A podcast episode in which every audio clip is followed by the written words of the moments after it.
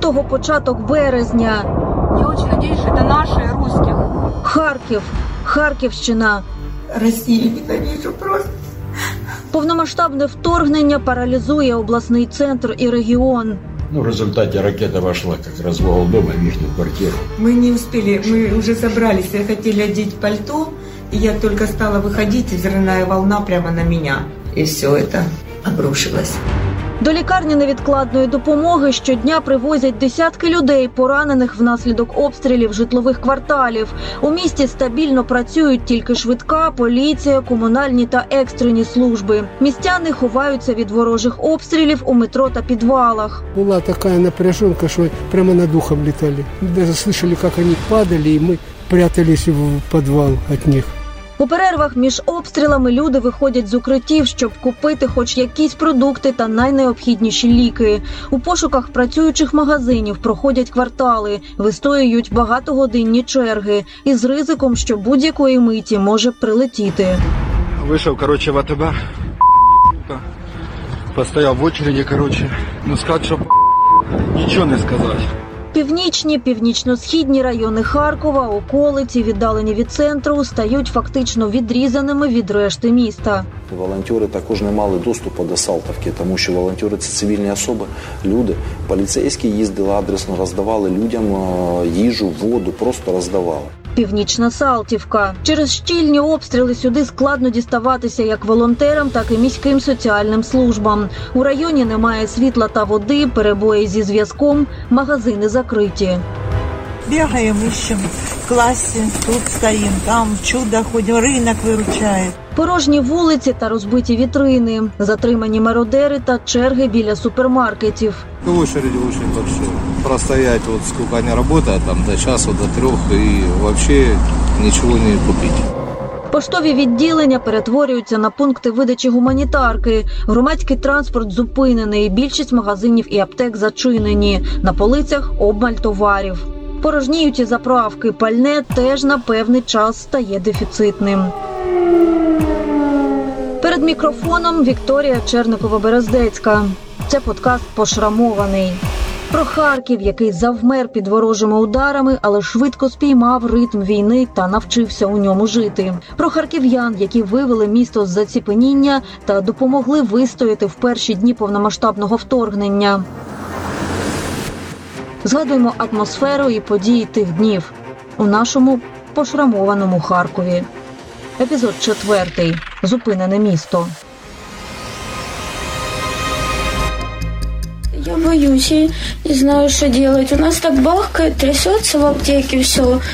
Студентку-фармацевтку Ганну Косик війна застала на робочому місці. Дівчина працювала в нічну зміну. Попри сильні обстріли, Ганна разом із колегами залишилась в аптеці та продовжила обслуговувати покупців. Більше працювати було нікому. 24 лютого, коли вранці ми почали е, дзвонити всіх своїх, багато хто казав, що ми не можемо вийти, нам страшно, ми хочемо залишитися вдома. Того ранку завідувачка аптеки Неяра Мурадгазієва буквально вмовляла фармацевтів вийти на роботу. Ми розуміли, що людям потрібні ліки. Люди скупляли все, що бачили в аптеці. Так само люди скуповували все, що бачили в супермаркетах і продуктових магазинах.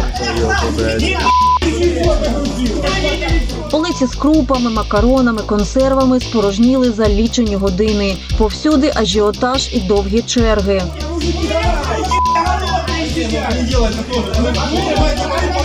Міський голова Ігор Терехов у відеозверненні намагається заспокоїти містян.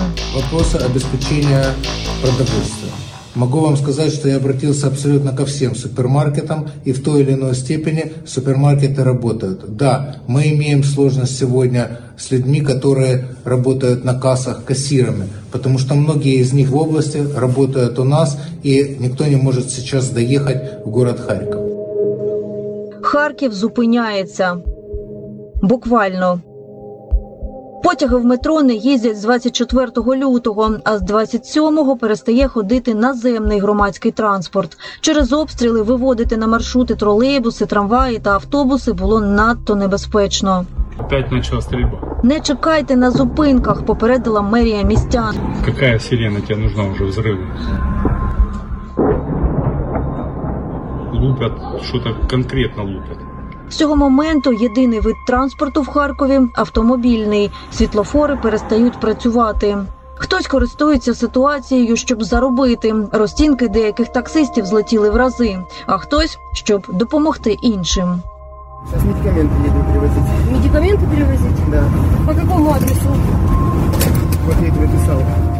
Харків'янка Олена Леженіна разом із сином та чоловіком на своєму авто безкоштовно розвозить містом продукти та ліки.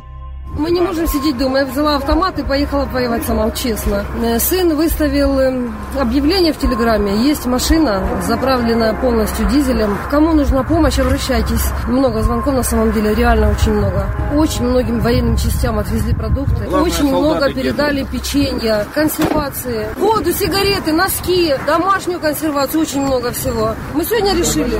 Наши сами дома переживают, сидите дома. Я говорю, я не могу. Вот сейчас поступила информация, большая Даниловка, дом престарелых, нет воды и еды. Зупинка транспорту обірвала багато логістичних ланцюгів, і місто поспіхом намагається вибудувати нові. Місцеві пабліки у соцмережах створюють інтерактивні мапи та позначають найближчі працюючі магазини, заправки, аптеки. Помогите, пожалуйста. Мы на Наталье Ужвий. У нас заканчивается корм для собаки. Подскажите, кто знает, где на Северной Салтовке работает зоомагазин? Или кто сможет купить и отправить на такси? Естественно, я оплачу. Спасибо, кто отзовется. Публікують прохання людей про допомогу. Я працюю в комунальному закладі Харківський обласний центр соціально-психологічної реабілітації дітей. Хто може допомогти дітям питною водою та печивом і цукерками? В нас 40 діточок. Нужна помощь. Ребенку три недели на искусственное скармливание. Заканчивается смесь. Может, у кого-то есть лишнее или могут поделиться. Пригород, СМТ «Рогань».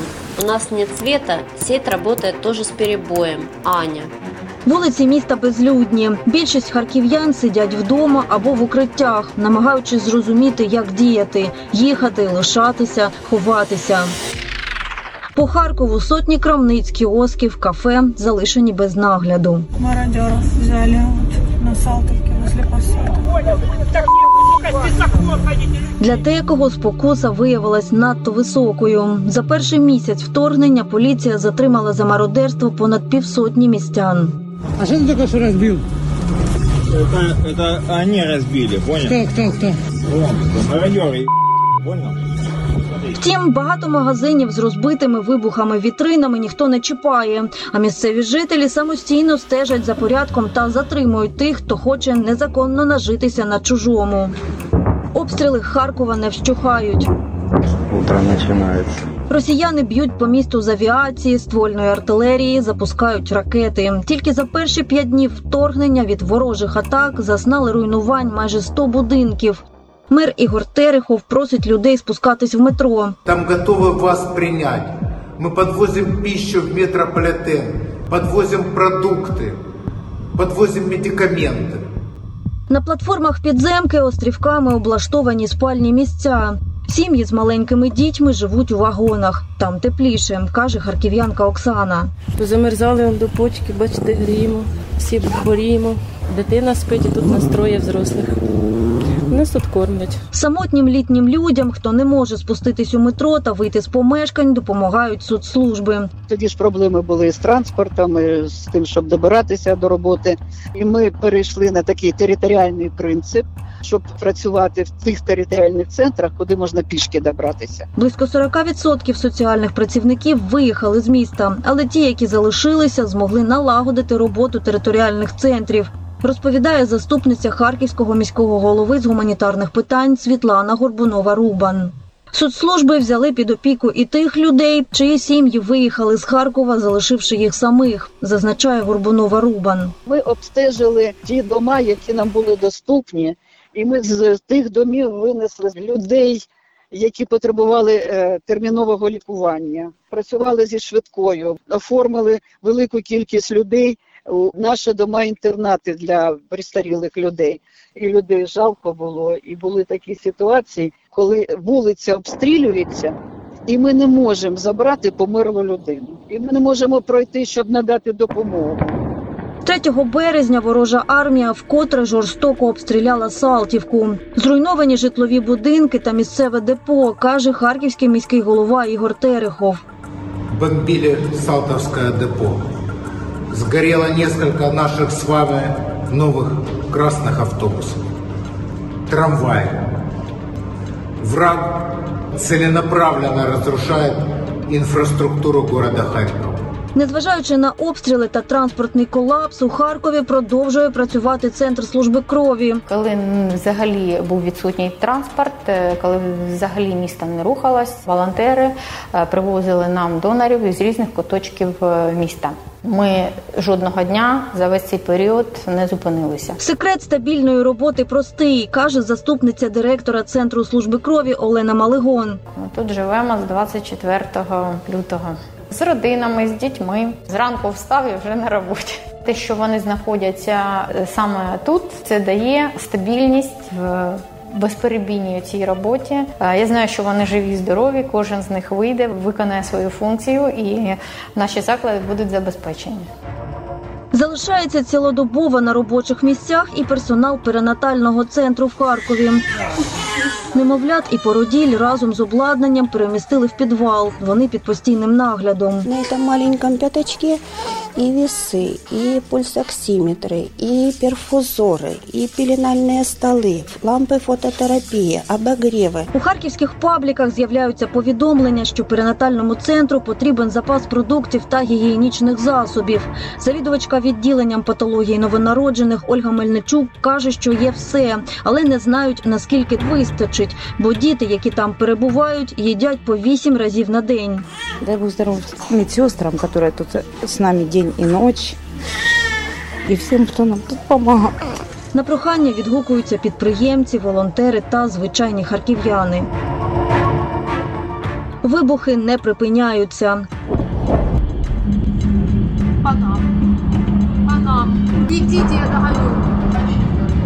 Зупинене місто та шоковані люди не встигають оговтуватися. У мережі очевидці публікують наслідки ударів.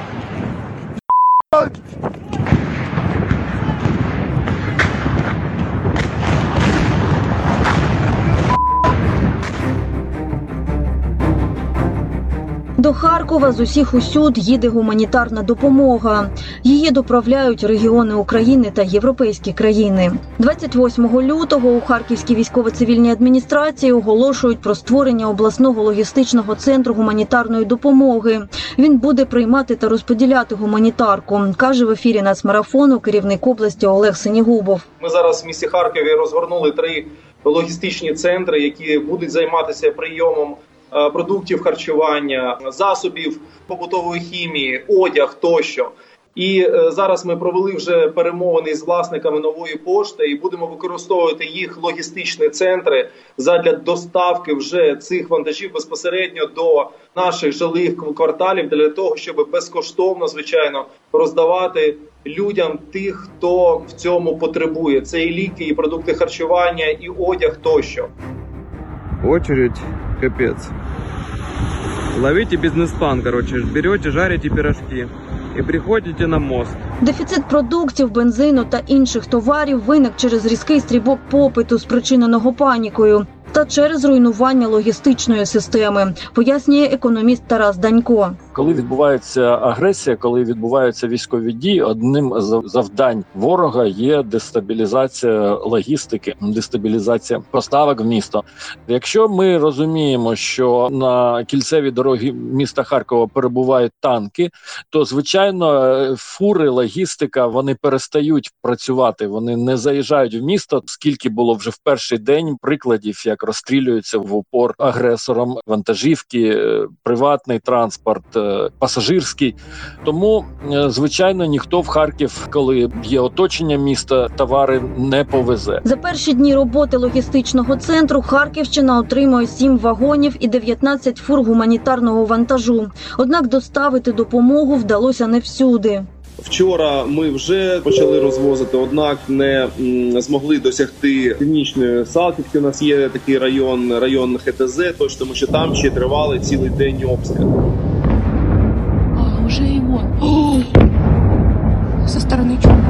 Від вибухів тряслися будинки та вилітали вікна, згадує житель північної Салтівки Віктор Комаров. Я не виїздив. Був з першого дня в своїй квартирі, а потім перебрався в підвал. Ховалися від снарядів, які літали. Детская площадка рядом, там взорвалось 4 снаряда. Ну, так получилось, что как бы никого не задело, в дом попали. Там некоторые балконы пробили, некоторые окна выбило и все. У нас були часи такі, що ми засікали время по 4 по 5 часов літали ракети і снаряди літали. Була така напряженка, що прямо над духом літали. Даже слышали, как они падали, и мы прятались в подвал от них.